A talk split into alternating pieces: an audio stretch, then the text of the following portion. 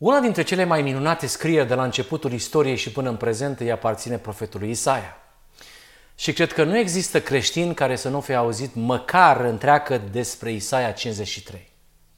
Și este clar că Isaia, aflat sub inspirația Duhului Sfânt, a creat, ca să spun așa, o versiune foarte reală despre ultimele 12 ore ale patimilor lui Hristos și eu cred că prin acest capitol el a transpus uh, în fața monitoarelor omenirii suferința teribilă pe care a experimentat-o Domnul Isus Hristos la Golgota, deși eu cred că, nu la voia întâmplării, ca și profet, el nu a pus accent pe violența fizică. Eu cred că el a portretizat suferința infinită a celui care era uh, 100% uman, 100% divin, Dumnezeu și om și nu degeaba versiunea lui Isaia a creat uh, cea mai nobilă muzică și poezie a rasei omenești.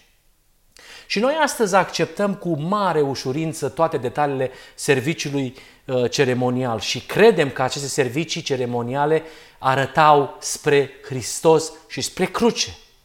Și eu zic că a fost bine pentru că ne-am concentrat asupra crucii așa cum a făcut-o și Pavel, mai ales în această lucrare pe care Hristos a făcut-o timp de 18 secole. Uh, ucenicii au făcut-o și s-au gândit la așa ceva.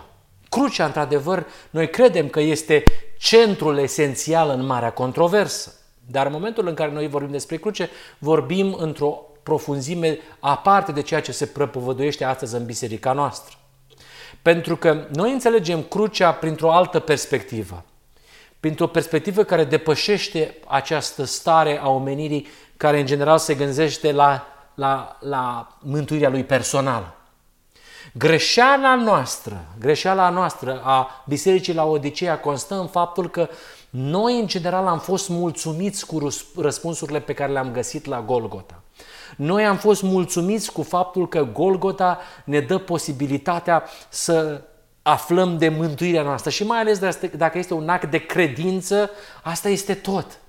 Nu ne-am gândit că Golgota poate să fie o miniatură la ceva mult mai glorios, la ceva mult mai uh, monumental, la ceva mult mai înfricoșător și mai plin de tragism. Noi am fost bucuroși că la Golgota am găsit răspunsuri la nevoia noastră cea mai presantă. Care este aceasta? Mântuirea personală. Dacă am găsit mântuirea personală, ce pot să mai găsesc în spatele tabloului Golgotei? Ce pot să mai găsesc în Isaia 53 în descoperirea suferințelor pe care Domnul Hristos le-a avut la, la Golgota? Noi credem că crucea este esența marii controverse, dar într-o perspectivă în care nu ne mai interesează mântuirea personală, ci ne interesează ce, ce se întâmplă în mintea și inima lui Dumnezeu, ce se întâmplă în guvernarea lui Dumnezeu, în această direcție în care ne gândim, oare nu cumva Golgota este un episod și miniatură care ne arată ceva mult mai tragic și mai monumental? De aceea noi când privim la serviciile ceremoniale de la templu, la jertfele care se duceau acolo, ne gândim mult mai profund, deși ele sunt exprimate foarte simplu și direct.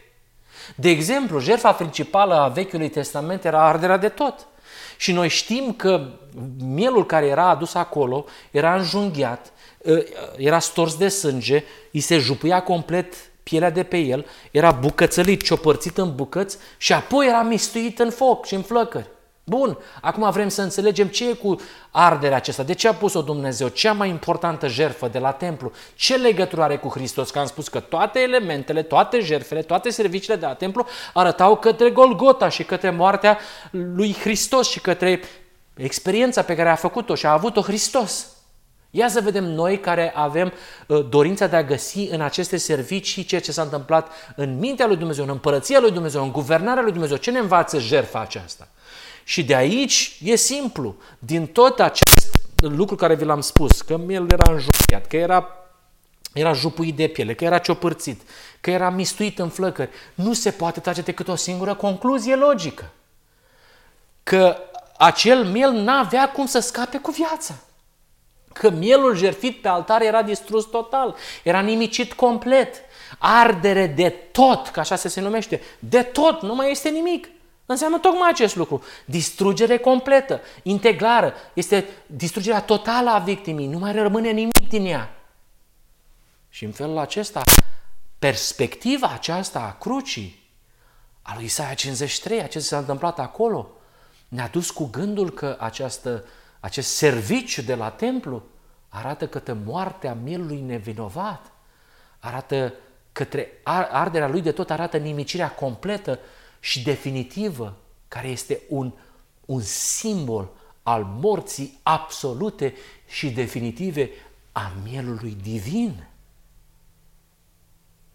Că ceea ce este acolo în Isaia 53 ne descoperă tragedia pe care Dumnezeu a trăit-o pe monumentalul munte Moria, unde definitiv mielul lui Dumnezeu a fost adus ca jertfă. Așa că nu credeți că ar fi înțelept din partea noastră să citim Isaia 53 și să continuăm seria noastră din cadrul uh, studierii profetului Isaia, având în vedere această perspectivă. Nu credeți că ar trebui să ne întoarcem privirile spre cel care l-am străpuns atunci când a apărut păcatul în univers, nu pe planeta Pământ? Și să înțelegem crucea în cadrul larg al marii controverse și să găsim răspunsuri la nevoia cea mai presantă, care nu este mântuirea personală, ci la eliberarea lui Dumnezeu de acuzațiile mincinoase care au fost aduse în legătură cu legea sa? Nu credeți că a venit vremea să fim înțelepți? Nu credeți că a venit vremea să mutăm interesul de la mântuirea personală către eliberarea lui Dumnezeu de acuzațiile mincinoase? Așa să citim Isaia 53. Așa să citim Golgota, așa să înțelegem serviciile sanctuar, de la sanctuar și plus alte câte lucruri vom descoperi. Dacă vom face această experiență, ne vom întoarce privirile spre cel care l-am străpuns, vom citi Isaia 53 cu ochii aceștia, atunci vom înțelege și vom accepta crucea ca pe o, o descoperire pentru simțurile noastre tocite, așa cum spune sora White și în sfârșit vom avea ocazia să facem deosebire între crucea lui Hristos și crucea lui Tamuz, între adevărata crucea lui Hristos și cine este Hristos și crucea cealaltă care este a lui Tamuz și care nu este a lui Hristos. Vom putea să studiem sacrificiul lui Dumnezeu din această perspectivă și s-ar putea să descoperim cu stupefacție că înțelegerea noastră seamănă mai degrabă cu crucea lui Tamuz care este atât de larg răspândită în lumea creștină. Da, veți putea avea parte de așa ceva. Eu am trăit-o pe pielea mea. Să nu uităm niciodată că prin lumina puternică oferită de razele luminoase ale soliei îngerului al treilea, noi am înțeles că satana l-a asasinat pe Hristos, l-a pus pe cruce. De asemenea, noi știm că El a înălțat crucea asta lui Hristos, care nu e Hristos, e a lui Tamuz, în tot creștinismul nostru. Și noi știm că diavolul a reușit să ascundă de privirile noastre adevărata jerfă a lui Dumnezeu. Jerfa infinită de la întemeierea lumii, a mielului Dumnezeu, descoperită prin serviciul jerfei arderii de tot. Noi știm că satana a făcut din moartea lui Hristos o orbitoare care aruncă în întuneric tot ceea ce este în spatele ei. Noi știm lucrurile acestea pentru că am acceptat solia îngerului al treilea. Vreți și dumneavoastră să descoperiți în Isaia lucrurile acestea, în Isaia 53? Veți descoperi cu stupefacție că aceasta este o crimă a lui satana, pe care a mascat-o ca fiind drept marea jertfă a lui Hristos pe cruce este imaginea pe care vrășmașul o, facă, o focalizează în, în retina creștinului pentru a ascunde adevărata jertfa lui Dumnezeu de la întemeria lumii. E ca și cum ar camufla de vederea noastră cât l-a costat păcatul pe Dumnezeu personal. Ascultați cum spune M.L. Anderson în lucrarea sa The Atonement. Oricât de cumplite au fost suferințele crucii, ele nici nu se compară cu suferințele lui Dumnezeu produse odată cu apariția păcatului în cer. Acolo, pe cruce, oamenii au văzut pe Fiul suferind, dar mileniile de suferință din trecut ei nu le-au văzut. Ceea ce au văzut oamenii a fost doar o mostră a suferinței lui Dumnezeu, care durează de veacuri și care constituie adevăratul cost al păcatului să nu lăsăm crucea să ascundă de noi profundele aspecte ale ispășirii, care includ crucea ca o revelație, dar ale cărui rădăcini se întind în veacurile nenumărate. Haideți să mergem pe pașii a ceea ce le spune fratele Andreasen aici, să vedem crucea și adevăratul cost al păcatului, să vedem profundele aspecte ale ispășirii. Haideți să vedem crucea ca o revelație în Isaia 53. Haideți să vedem că există o cruce a lui Tamuz și o cruce a lui Hristos și s-ar putea cu supefațe să găsim că ne-am închinat la crucea lui Tamuz. Să înțelegem că satana l-a executat și a fost o crimă ce s-a întâmplat la Golgota. Să înțelegem că toate serviciile de la sanctuar arătau către jertfa acelei persoane. Haideți să trecem de la mântuirea personală la justificarea caracterului lui Dumnezeu. Asta vă propun să continuăm în studiul nostru și a seriei noastre. Să nu uităm, dragi frați, că planul de mântuire a omului este doar o parte mai mică a planului de salvare în Universului. Doar o parte din planul divin. Păcătuirea omului a pus în pericol existența rasei umane, dar păcătuirea lui satana și a îngerului lui a pus, um, a pus în pericol existența întregului univers al lui Dumnezeu. Aici vă invit să găsiți Isaia 53. Planul de salvare a omului a fost declanșat când omul a păcătuit, dar planul de salvare a universului a fost declanșat când diavolul și îngerii lui au păcătuit. Așa să citim Isaia 53. Că întâi a păcătuit satana și apoi îngerii lui au păcătuit și mai târziu planeta Pământ. Prima dată s-a declanșat care plan? Planul de salvare a Universului, așa că planul de pe Pământ este o componentă a planului de mântuire. Bineînțeles, Isaia 53 ne-a răspuns uh, chemărilor noastre și dorințelor noastre pentru că suntem interesați de mântuirea personală în mod egoist și avem un, un sector extrem de limitat al acestui, al acestui plan. Noi am pierdut din vedere salvarea, salvarea Universului lui Dumnezeu în comparație cu faptul că am fost bucuroși de salvarea rasei umane, de salvarea planetei Tere, Terra, care este o minusculă uh, planetă pierdută undeva printre miliardele de galaxii ale lui Dumnezeu.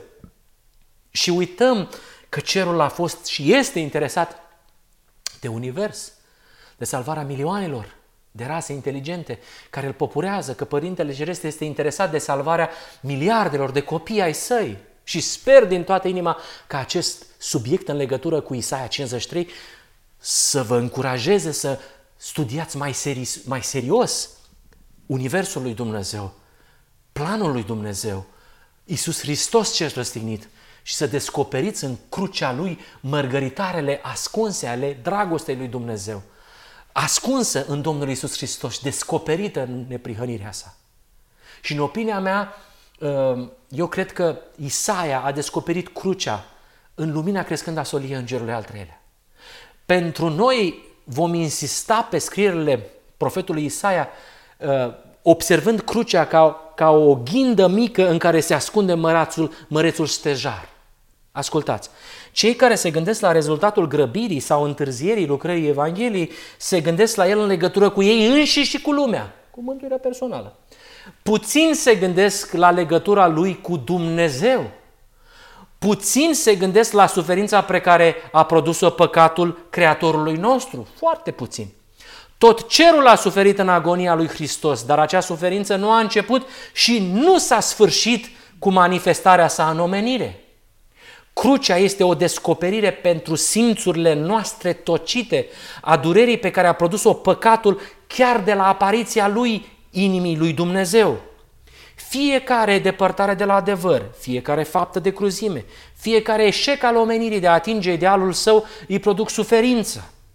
Când asupra lui Israel s-au abătut calamitățile care erau rezultatul sigur al despărțirii lor de Dumnezeu, subjugare din partea vrășmașilor, cruzime și moarte, se spune că sufletul lui a fost mâhnit de suferințele lui Israel.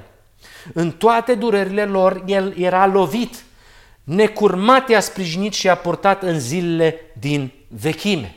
Deci, fraților, Isaia 53 descoperă crucea, dar crucea ca o descoperire pentru simțurile noastre tocite, tocite de mântuirea personală și de interesul personal. Și asta ne vorbește și ne spune că noi suntem preocupați doar de noi și de mântuirea noastră, că nu ne-am mai interesat de Dumnezeu și de tulburarea produsă în împărăția sa universală. Noi am crezut că suferința sa a început și s-a sfârșit în viața și în moartea Domnului Hristos. Și acum prin profetul Isaia simțurile noastre tocite pot să vadă la cruce sacrificiul mai mare, sacrificiul mult mai glorios decât ceea ce a făcut și Domnul Hristos. Sacrificiul unuia care nu mai este, sacrificiul acelei persoane a Dumnezeirii care a acceptat de bună voie moartea. Acea moarte de unde nu mai există întoarcere. Vezi jertfa arderii de tot. Dumneavoastră, de ce credeți că El, Domnul Hristos spunea că El este pâinea vieții care se coboară din cer? Este pâinea vieții. Dar dacă bobul de grâu divin nu murea, mai puteam avea această pâine? Ia gândiți-vă dumneavoastră la acest lucru. Deci, pentru mine este foarte clar că Isaia 53 este cunoscută, este capitolul cel mai cunoscut din toată cartea scrisă de el. Și mai cred că pentru dânsii este unul dintre cele mai dragi pasaje ale profetului Isaia. De ce? Pentru că au mântuirea. E frumos de recitat la programe, e trist, e suferința Domnului Hristos. Cred că există uh, sensibilitate și există sinceritate la oamenii aceștia. N-am să prezint Isaia 53 din punct de vedere al creștinismului, pentru că toată lumea vorbește despre așa ceva, fără să aibă din vedere durerea produsă de păcatul lui Dumnezeu, fără să înțeleagă cu adevărat la ce arată sanctuarul, fără să se înțeleagă ceea ce a dat Dumnezeu și nu mai are, fără să înțeleagă că planul de salvare al omului este o parte minusculă a ceea ce este planul de salvare al Universului. N-am să mă uit nici la Isaia 53 pentru evrei după trup, pentru că ei se uită la Isaia 53 și pentru ei Isaia 53, în comparație cu creștinii, este piata de poticnire, este unul dintre cele mai ofensatoare capitole din Vechiul Testament. Și aici percepția se schimbă, deși vorbim despre același capitol. Creștinii zic, oh, e cel mai bun capitol, e cel mai frumos, vorbește, îl recităm, evrei se uit și spun, e ofensator. Și știți de ce e ofensator pentru ei? Dar ce reprezintă Isaia 53 pentru adventistul de ziua șaptea? O, nu fi ofensator ca și evrei, mai degrabă poporul advent e foarte aproape de tot ceea ce înseamnă creștinismul păgân de astăzi. Și eu cred că acest foarte prețios capitol ascunde un răspuns pentru dilema Israelului spiritual de astăzi, pentru Laodicea, care este biserica adventistă de ziua șaptea, iar criza noastră nu este nici de cum mai puțin gravă decât criza lor. Da? Și dacă ne este foarte clar că fiii lui Avram n-au reușit să-L cunoască pe Mesia lor și l-au răstignit, așa cum descopere Isaia 53, ce ce ne facem noi cu poporul nostru advent, care nu-L recunoaștem pe Tatăl nostru Ceresc, care nu știm caracterul Său și care nici până la această oră târzie acestui ceas al istoriei nu știm cine este Isus Hristos, amânând la nesfârșit ultima secvență a controversei universale realizată de nuntă. Și Isaia atrage atenția poporului nostru să nu care cumva să repete Uh, tragedia poporului Israel, care vedea mânia lui Dumnezeu în toate dezastrele ce, ce, ce lovea omenirea. Așa vede și poporul meu. Dar mai presus de orice rămășița trebuie să înțeleagă corect eterna întrebare. Păi de ce a trebuit să moară Isus Hristos? De ce a trebuit să moară Isus Hristos? Că noi spunem că El a fost ucis, a fost o crimă lui satana. Tot creștinismul se roagă. Nu vedem nimic mai profund dincolo de Isaia 53 și de jertfa lui Isus Hristos. Nici măcar nu ne punem întrebarea de ce a trebuit să moară Iisus Hristos. Și poporul din care am făcut parte și fac parte continuă să creadă și astăzi că Iisus a fost pedepsit, lovit de Dumnezeu și smerit. Și Isaia spune, bă, fiți atenți că nu este adevărat, deși noi așa am crezut și noi am crezut. Și noi am crezut că era pedepsit, lovit de Dumnezeu și smerit. Pe așa ați crezut, dar vedeți că nu e corect. Isaia spune că nu este adevărat, deși noi așa am crezut, mai frate, așa am învățat. Și noi am crezut că era pedepsit și lovit de Dumnezeu. Și vă spun că ceea ce credem noi este scandalos. Este scandalos. Păi ce o să fac? O să cred ca voi, cei care uh, faceți parte din grupul de studiu Minneapolis 88, păi e scandalos. Păi da, pe bună dreptate că e scandalos. Că nu degeaba se numește scandalul crucii. Deci ce a însemnat pentru Domnul Hristos purtarea crucii? Ce reprezintă Golgota pentru adventiștii de ziua șaptea? La fel ca și creștinii? Că nu sunt ca și iudeii. Că nu sunt ca și iudeii, după trup. Și noi am crezut. Câți dintre dumneavoastră veți dori să studiați Isaia 53 din perspectiva planului de salvare al Universului, al jertfei care s-a adus pe muntele Moria? al arderii de tot, al morții complete a celui care nu mai este, a mielului lui Dumnezeu. Și totul depinde de felul cum vedem jertfa lui Hristos și cum citim Isaia 53. Minuscul sau în planul cel mare? Interesați de mântuirea personală sau interesați de justificarea caracterului lui Dumnezeu? Că lumea creștină, la care vine și poporul Advent, crede că Dumnezeu a făcut planul ca Fiul Său să fie omorât. Da. El, Dumnezeu a făcut ca să se aducă sacrificiu prin care să poată fi anulată povara păcatelor omenirii. Toată lumea spune așa ceva, toată lumea predică așa ceva. Zic, domnule, legea călcată în picioare nu putea fi satisfăcută decât dacă se vărsa sânge de legiuitor și Hristos este Dumnezeu. Și atunci e legiuitor și s-a rezolvat cu problema aceasta. Nu ce spuneți voi? Și creștinismul spune spre a se realiza ispășirea, care este de fapt moartea unui neprihănit pentru nelegiuit, toate detaliile au fost puse la punct, că doar Dumnezeu conduce planeta aceasta. Și Hristos nu a făcut decât să se lase condus către un final care era prestabilit, preconizat și care ducea către moartea sa pe cruce. Cum să spunem noi că asta a fost o crimă a lui satana și o execuție a lui satana? Și creștinii noștri orbi la care se aciuiază și Biserica Adventistă, nu cred și nu se o gândesc măcar o secundă. Nu vedeți că această perspectivă îl prezintă pe Dumnezeu ca fiind originatorul și executorul acestui plan. Și că oamenii au fost niște pioni pe o tablă de șah care doar au împlinit scopul lui Dumnezeu de a-L pune pe Hristos pe cruce. Da, dar noi așa am crezut, citind din Isaia 53, și noi am crezut că era pedepsit, lovit de Dumnezeu dar ați crezut greșit, voi fraților. Așa au crezut și evreii, așa cred creștinii din timpul acesta. Da, dar noi așa am crezut și noi am crezut că era pedepsit și lovit de Dumnezeu. Dacă această perspectivă despre crucea dumneavoastră ar fi corectă, atunci și Ana și Caiafa și Sinedu și toți cei care l-au manipulat pe Pilat și toți oamenii care au stricat sângele lui să cadă asupra noastră ar trebui să fie onorați, ar trebui să fie aplaudați ar trebui să fie oamenii care într-adevăr au împlinit planul lui Dumnezeu, nu uneltele diavolului, că peste tot spunem că au fost uneltele diavolului și ne temem să nu cumva să facem și noi cu Hristos. Și nouă ni se spune că trebuie să ne întoarcem privirile spre cel care l-am străpuns și zicem, Doamne, noi nu vom face așa ceva niciodată. Dar ia vedeți dacă nu care cumva jertfa lui Hristos ne descopere că noi deja l-am și străpuns pe cel care nu mai este astăzi și a murit de moartea a doua.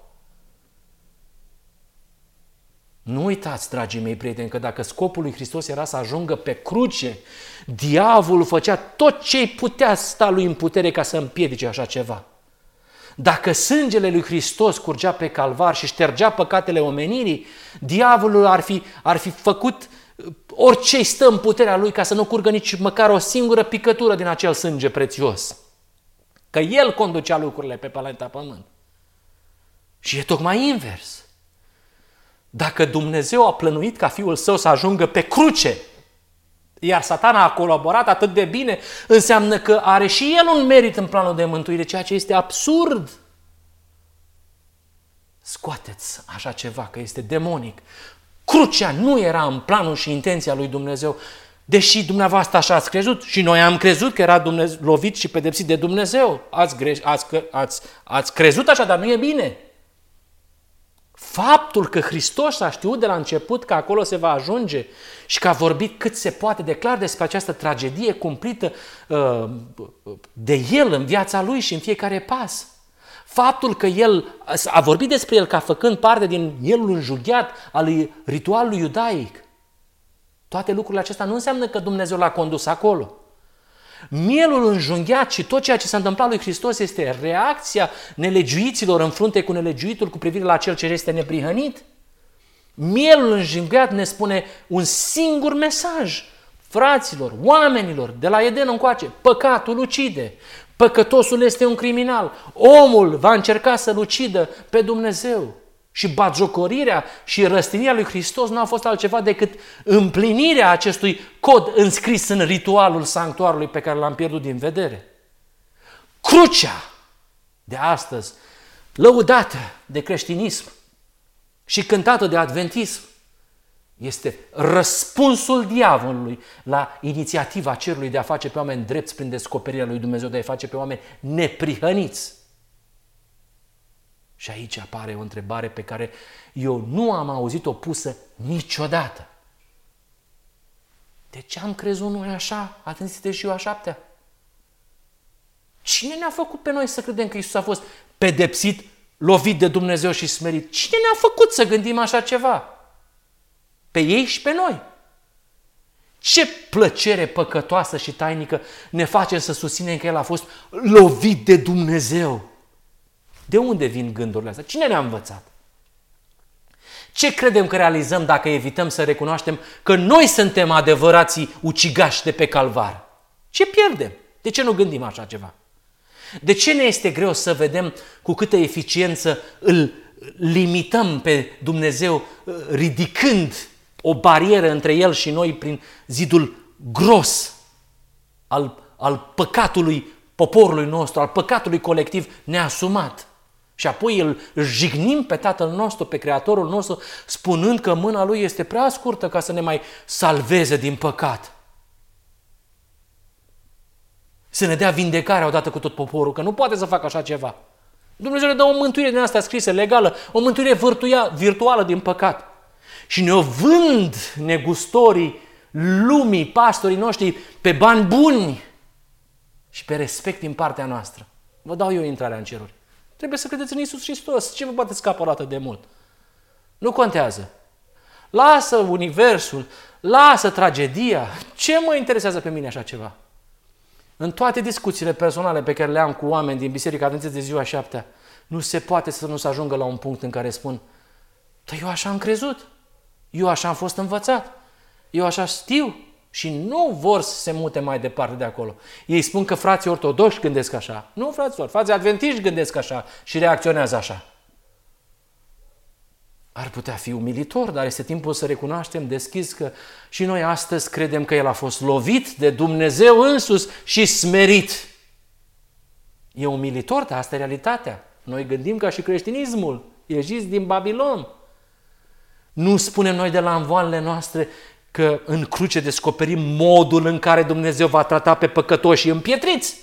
Nu spunem noi că pedeapsa și ceea ce a suferit Hristos pe cruce este modul în care va trata Dumnezeu pe păcătoși împietriți.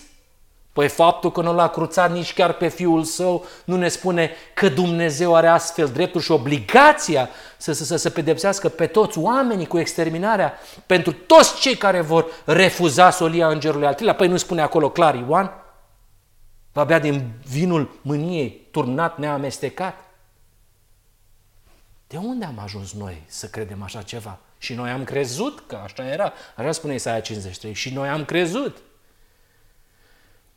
Adică violența și cruzimea izvorâtă din inima lui satana sunt văzute ca atribute ale Creatorului nostru? Violența și crima și odioasa reacție a lui satana sunt văzute ca fiind atribute ale neprihănirii care ne învață despre cine este Dumnezeu și ce va face celor care nu au acceptat solia îngerului al treilea. Ăsta e Dumnezeu. Vreți să studiem Isaia 53 în lumina crescând a soliei îngerului al treilea? Scăpați în de acest logo și această lozincă în numele dreptății. Din păcate, încă nu vedem că dreptatea înseamnă lege iar legea înseamnă neprihănire, deoarece este o transcriere a caracterului Dumnezeu, iar neprihănirea este temelia guvernării celui pe care îl numim Tatăl nostru. Asta este Isaia 53. Așa vom studia noi Isaia 53, având în vedere această perspectivă, această adâncime, înțelegând ce s-a întâmplat acolo, înțelegând ce s-a întâmplat în suferințele acestea, poarta mică, miniatura, planul de la planeta Pământ către Universul lui Dumnezeu, de către salvarea minusculei planete Terra la salvarea Universului Dumnezeu, de la suferințele lui Isus Hristos care a murit de moartea întâi, un somn și a înviat, la moartea celui care a murit de moartea a doua și nu mai este. Și vom vorbi și despre aspectele frumoase și de perlele lui Isaia 53, pentru că Isaia 53 ne spune care este clar scopul principal al lucrării lui Isus Hristos și al acelei persoane slăvite a divinității. Va vedea rodul muncii sufletului lui și se va înviora. Prin cunoștința lui robul meu cel neprihănit va pune pe mulți oameni într-o stare după voia lui Dumnezeu și va lua asupra lui povara nelegiuirilor lor. Și acum, referitor la scopul principal al lucrării lui Isus Hristos. Dumneavoastră chiar credeți că satana nu știa ce spune Hristos Uh, când el declara că viața veșnică este aceasta să te cunoască pe tine singurul Dumnezeu adevărat și pe Iisus Hristos pe care l-ai trimis tu? El nu știa ce înseamnă lucrul acesta? Diavolul chiar nu știa bine că aceasta fusese misiunea lui Iisus Hristos? Să te cunoască pe tine, singurul Dumnezeu adevărat. Nu știa, nu înțelegea? Nu înțelegea că Iisus Hristos a dus această lucrare cu succes până la capăt și că lui a fost imposibil să-l oprească. Asta a fost lucrarea lui Iisus Hristos. Gândiți-vă cum asculta satana terorizat decretul final ieșind de pe buzele lui Hristos. Eu te-am proslăvit pe pământ, am sfârșit lucrarea pe care mi-ai dat-o să o fac. Am făcut cunoscut numele tău oamenilor pe care mi-ai dat din lume, ai tăi erau și tu mi-ai dat și ei au păzit cuvântul tău. A tremurat satana. S-a împlinit, n-am putut să opresc și am împlinit lucrarea. Hristos, asta a fost chemarea, asta a fost misiunea principală. Asta a fost chemarea lui Isus Hristos, nu să fie pus pe cruce. Aia este o, o, un, un act criminal al lui satana. Păi declarația asta că misiunea lui Hristos a fost aceea de a descoperi pe Tatăl și că ea s-a încheiat, a fost o declarație făcută înainte de Golgota și de a fi scris Isaia despre ceea ce se întâmpla în Isaia 53. Și este susținută și de Spiritul Profeției. Este susținută și de Spiritul Profeției. Deci misiunea centrală a lui Isus Hristos este să, să te prezinte, să facă cunoscut pe Tatăl, să arate caracterul său. Am făcut cunoscut numele tău oamenilor pe care mi-ai dat în lume. Nume e caracter. Asta a fost lucrarea. Înainte de Golgota, nu era nevoie de nicio Golgota. Spiritul profeției susține acest lucru. Hristos a înălțat caracterul lui Dumnezeu, atribuindu-i lauda și realizarea întregului scop al misiunii sale pe pământ. Care a fost întregul scop al misiunii sale pe pământ? Nu crucea cum vi se predică astăzi. Nu crucea. Să-i facă pe oameni dreți prin descoperirea lui Dumnezeu. În Hristos oamenii au putut să cunoască caracterul Tatălui, harul părintesc, sfințenia Tatălui, perfecțiunea fără egal a Tatălui. Rugăciune făcută chiar înainte de răstignire și a spus, am făcut cunoscut numele tău, eu te-am proslăvit pe pământ, Ioan 17, am sfârșit lucrarea pe care mi-ai dat-o să o fac. Da? Mai departe continuă sora White. Când scopul misiunii sale a fost atins, descoperirea lui Dumnezeu în fața lumii, Fiul lui Dumnezeu a anunțat că lucrarea sa a fost terminată și caracterul Tatălui a fost făcut cunoscut oamenilor. Spiritul profetic vine și susține în mod clar lucrul acesta. Și vă rog să, să remarcați mențiunea chiar înainte de răstignire. Chiar înainte de răstignire. Tot așa, vă rog să remarcați, întregul scop al misiunii sale pământești a fost să-i facă pe oameni drepți prin descoperirea lui Dumnezeu. Asta, este, asta a fost misiunea lui Isus Hristos. De aceea, când ai să pui întrebarea, trebuia să moare Iisus Hristos, du-te și citește care este scopul misiunii lui Iisus Hristos și ai să vezi cum ai să citești Isaia 53. Ai să vezi dacă vei avea, vei descoperi cu stupefacție că crucea la care te închin tu este crucea lui Tamuz. Vei vedea dacă vei trece dincolo de mântuirea personală la justificarea caracterului lui Dumnezeu și a ceea ce înseamnă universul său. Și această concepție despre scopul misiunii lui Hristos este în conflict deschis cu credința generală din Biserica Adventistă de ziua șaptea că scopul misiunii lui Hristos era acela de a ajunge pe cruce, astfel ca sângele său să plătească păcatul lumii, toată luată de la teologiile lumii care au rămas în întuneric, după ceea ce ne spune viziunea tronurilor. După ceea ce ne spune paragrafe întregi din Scriptură, după ceea ce ne spune Domnul Hristos înainte de restinire că eu m-am încheiat lucrarea, am proslăvit numele Tău. Dumneavoastră, de ce credeți că Ioan spune Fiul lui Dumnezeu s-a arătat ca să nimicească lucrările diavolului? Așa se nimicesc lucrările diavolului. Un neprihănit care descoperă pe Tatăl, nu ca să moară, nu împreună lucrare cu cel rău. Iar Mântuitorul spune că ura lui vine din faptul că el mărturisește că lucrările acestei lumi sunt rele prin descoperirea neprihănirii. Prin descoperirea neprihănirii. Păi satana, dacă este administratorul acestei planete Pământ pe care a luat-o cu forța după, după ce l-a mințit pe Adam și pe Eva, păi este el dispus să permită cuiva să descopere lumii că lucrările lui sunt rele? Păi vă închipuiți cât de teribil, de înfuriat a fost stăpânitorul acestei lumi, satana, când a văzut pe omul Iisus Hristos cum a demascat toată minciuna lui, toată scamatoria lui, prin care lumea este ținută în beznă cu privire la caracterul lui Dumnezeu și cu privire la ceea ce s-a întâmplat cu adevărat. De aceea noi, iubitorii soliei Îngerului al treilea, credem că trimițându-L pe Hristos la cruce, prin uh, intermediul autorităților religioase și imperiale, satana de fapt îl trimitea la moarte și transmitea un semnal clar omenirii. El spunea, a, așa vreți să descoperiți scamatoriile și minciunile mele prin exprimarea neprihănirii bazat pe caracterul lui Dumnezeu? Asta este misiunea lui Isus Hristos? Lasă că vă arăt eu la toți cei care vorbiți de rău împărăția mea. Do- vorbiți împotriva împărăției lui Cabot. Vorbiți împotriva administrației prezente a planetei Pământ. Lasă că vă arăt eu care este soarta. Și am să pun crucificarea și am să pun uh, pironirea pe cruce a celui care a făcut aceasta. Am să-l pedepsesc eu de o să vă fie frică la toți cei care auziți de așa ceva. Asta este cruce. Și acum a schimbat. A pus crucea ca momentul special în care vom mai sta mult și bine și el susține crucea aceasta. El a pedepsit Acum este greu să treci de la una la alta, că zici, păi cum crucea este peste tot? Păi cru... diavolul este împotriva crucii. A fost secole de rândul împotriva crucii, dar acum a schimbat, acum e cu îndreptățirea prin credință. Dacă merge jertfa lui Isus Hristos și împărăția lui mai merge aici foarte bine, dacă ține în întuneric pe toată lumea e foarte bine, dacă omul și-a primit răspuns la mântuirea personală, ce să-l mai intereseze de cântarea mielului și despre caracterul lui Dumnezeu? Păi e tatăl minciunii. El acționează totdeauna mereu din umbră. Și a formulat astfel uh, această amenințare. Amenințarea sa, deci care este amenințarea sa?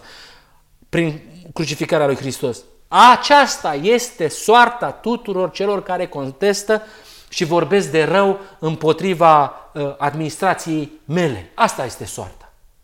Și a luat această declarație a lui și a făcut-o ca să pară un semnal din partea lui Dumnezeu.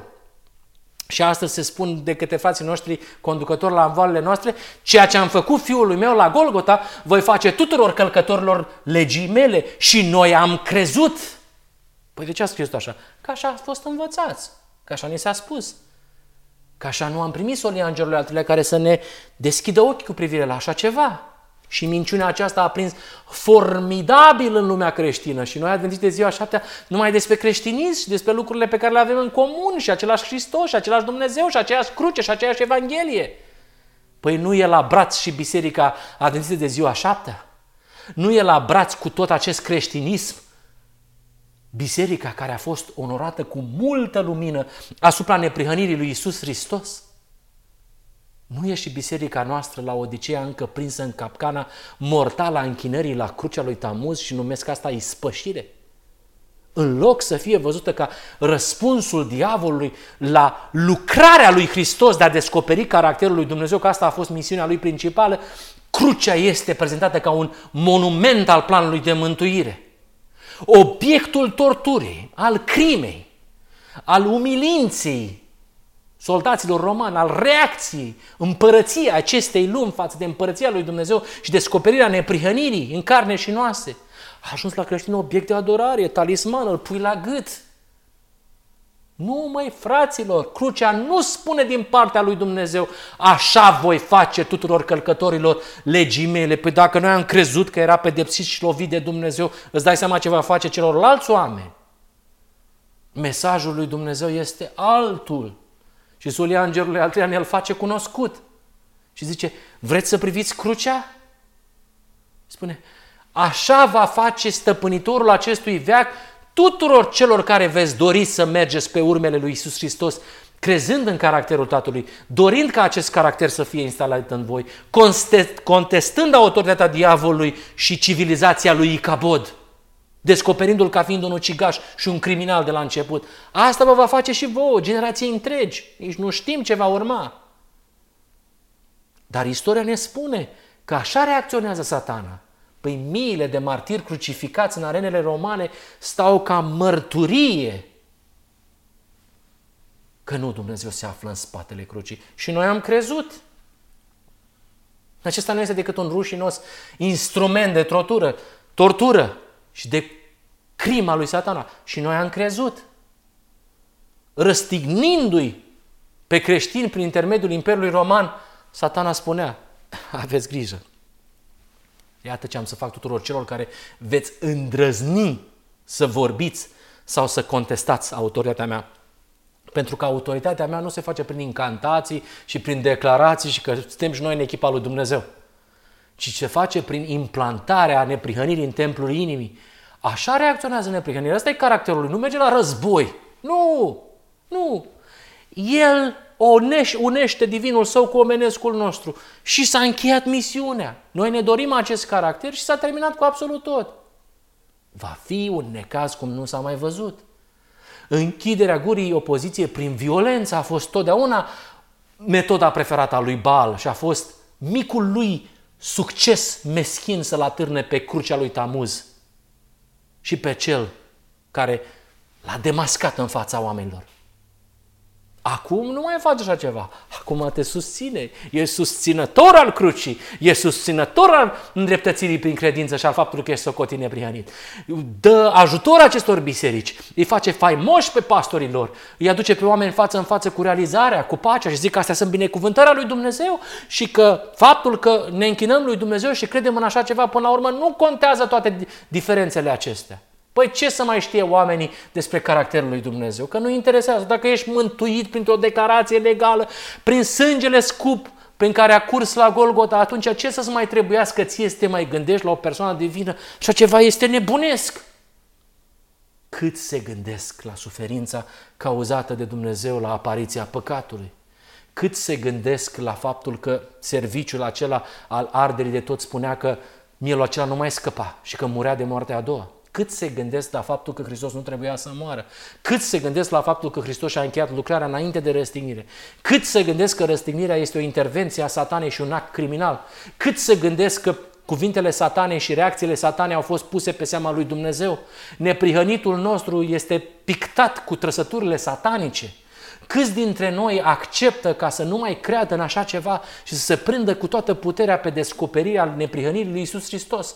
Câți dintre noi citesc Isaia 53 și realizează că da, și noi am crezut și noi am crezut acesta este foarte lung la Biserica Adventistă de ziua șapte. Și cu privire la cruce, și cu privire la cine este Hristos, și cu privire la ispășire, și cu privire la ce este solia îngerului al treilea, și cu privire la caracterul lui Dumnezeu, și cu privire la, la uh, Marazia ispășirii și cu tot ce înseamnă lucrurile acestea. Câți dintre noi sunt dispus să citească așa scrierile profetului Isaia? Câți dintre noi sunt gata să accepte că Hristos a fost unirea omenescului cu divinul?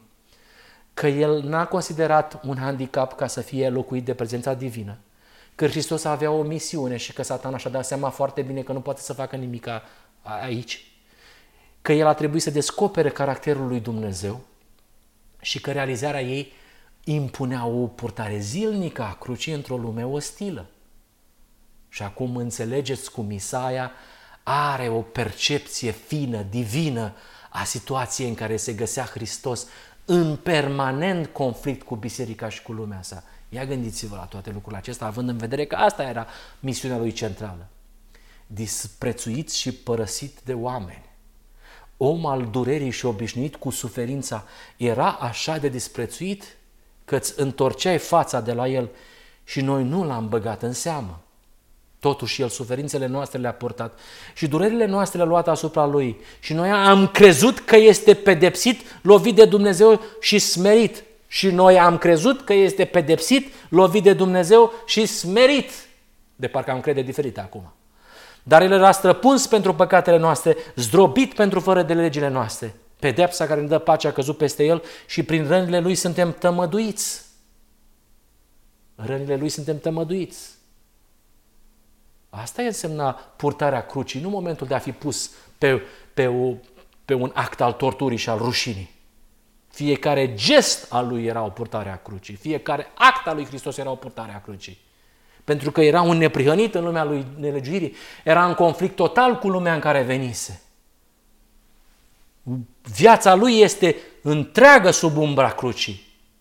Este un permanent sentiment de respingere din partea celor dragi, din partea unui popor, din partea unui grup de oameni, din partea oamenilor din care făcea parte, peste tot era respins, peste tot era acuzat că lucrează cu Belzebu, peste tot era acuzat că tulbură poporul, peste tot era acuzat că calcă în picioare învățătura lui Moise. Asta este crucea lui Hristos. Câți dintre noi vor să o înțeleagă? Câți dintre noi vor să o poarte astăzi în bisericile noastre? Să fii neînțeles în propria familie, de proprii tăi părinți, să se uite la tine ca și cum ai fi un nebun la cap. Să fii privit cu răceală de toți membrii din biserică și de toți prietenii tăi. Să fii văzut cu suspiciune că ai luat o razna și ți-ai pierdut mintea.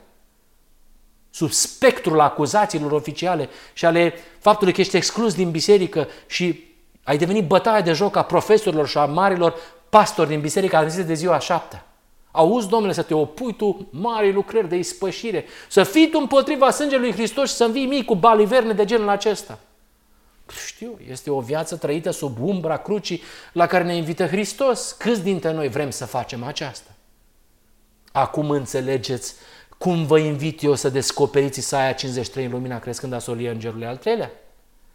Înțelegeți că citind Isaia 53 s-ar putea să descoperiți cu supefacție că v-ați închinat la crucea lui Tamuz în loc de crucea lui Hristos?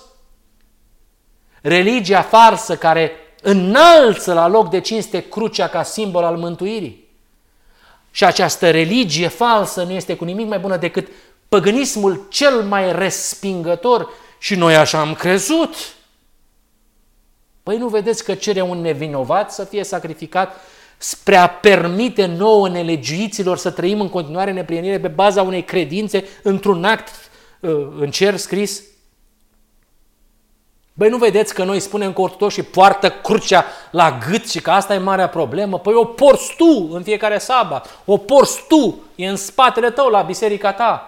O afișezi în locuința ta, o afișezi în bisericile tale, în instituțiile voastre și se simt acoperiți de mânia lui Dumnezeu pentru că dacă a făcut tatăl fiului său așa ceva, îți dai seama ce ne va face nouă ca să rămânem mai departe în fără de legea permanentă în care ne desfătăm. Și știți foarte bine ce viață ducem și știți foarte bine cu ce ne ocupăm și știți foarte bine ce facem fiecare dintre noi. Da, ne punem crucea, nu la gât, o punem în biserică. Și da, spun clar că această cruce a devenit emblema unei religii prin care lumea să nu mai urască pe urmașii lui Hristos, iar jerfa lui Hristos este ca un tranquilizant ca să oprească și să stopeze mânia lui Dumnezeu. Și noi am crezut că era pedepsit și lovit de Dumnezeu. Așa am crezut. Băi, cum am ajuns să gândim așa ceva? Cum am ajuns să credem ca toți ceilalți pe care invităm să iasă din mijlocul Babilonului? Crezând că e vorba de purtări de nu știu ce haine și de scumpe și de trăirea în lumesc. Nu! Nu! Ieșirea din învățăturile acestea. Intrarea în Sfânta Sfintelor creștinismul de astăzi. Iar biserica mea și-a, și-a însușit și predică mentalitatea creștinismului de astăzi, care este bazată pe mentalitatea lui Caiafa.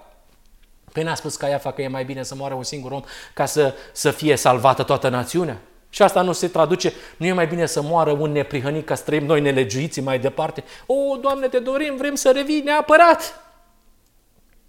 Păi nu cred așa toți ceilalți? Nu cred așa toți ceilalți pe care îi invitați să iasă din Babilon. Acum nu-i mai invitat nimeni. Cine? Unde auzi asta așa ceva? Asta e crucea lui Tamuz.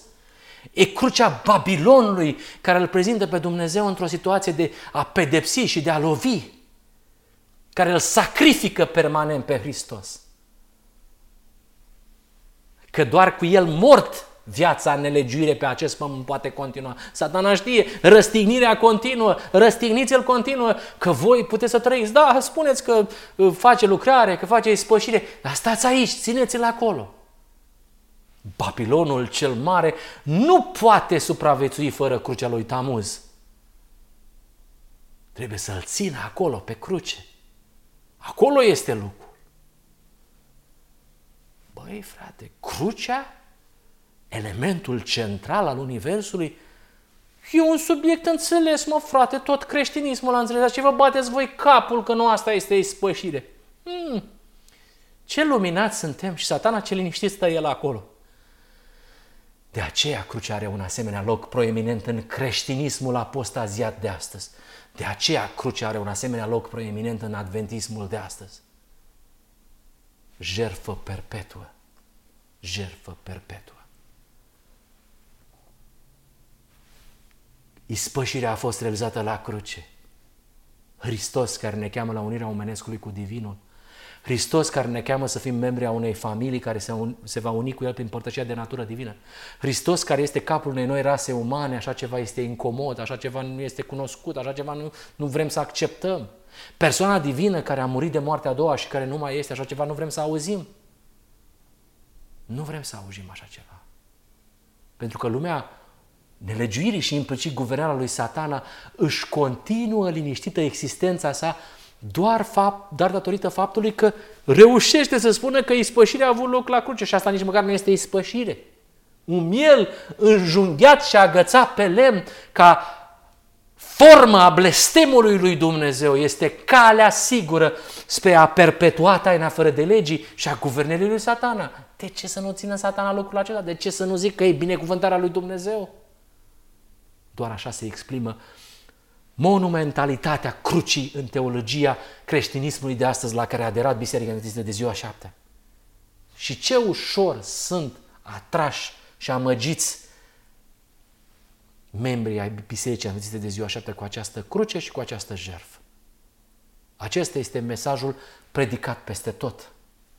Și asta este cea mai profitabilă meserie pe care poți să o ai ca și conducător în Biserica Adventistă de ziua șaptea. Dar atenție, că va veni un grup de oameni care se vor smulge din această amețeală a Babilonului și vor permite lui Isus Hristos să facă această lucrare extraordinară, care vor spune bun venit șechinei de, de, de a se întoarce în templul inimii.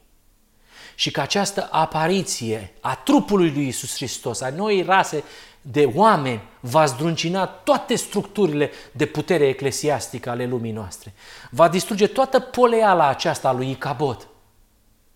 Și va arăta cu adevărat caracterul lui Dumnezeu exprimat în această generație finală. Cu siguranță că satana va reacționa. Dar noi știm că în momentul în care vom fi părtași de natură divină, vom trăi exact ca Isus Hristos.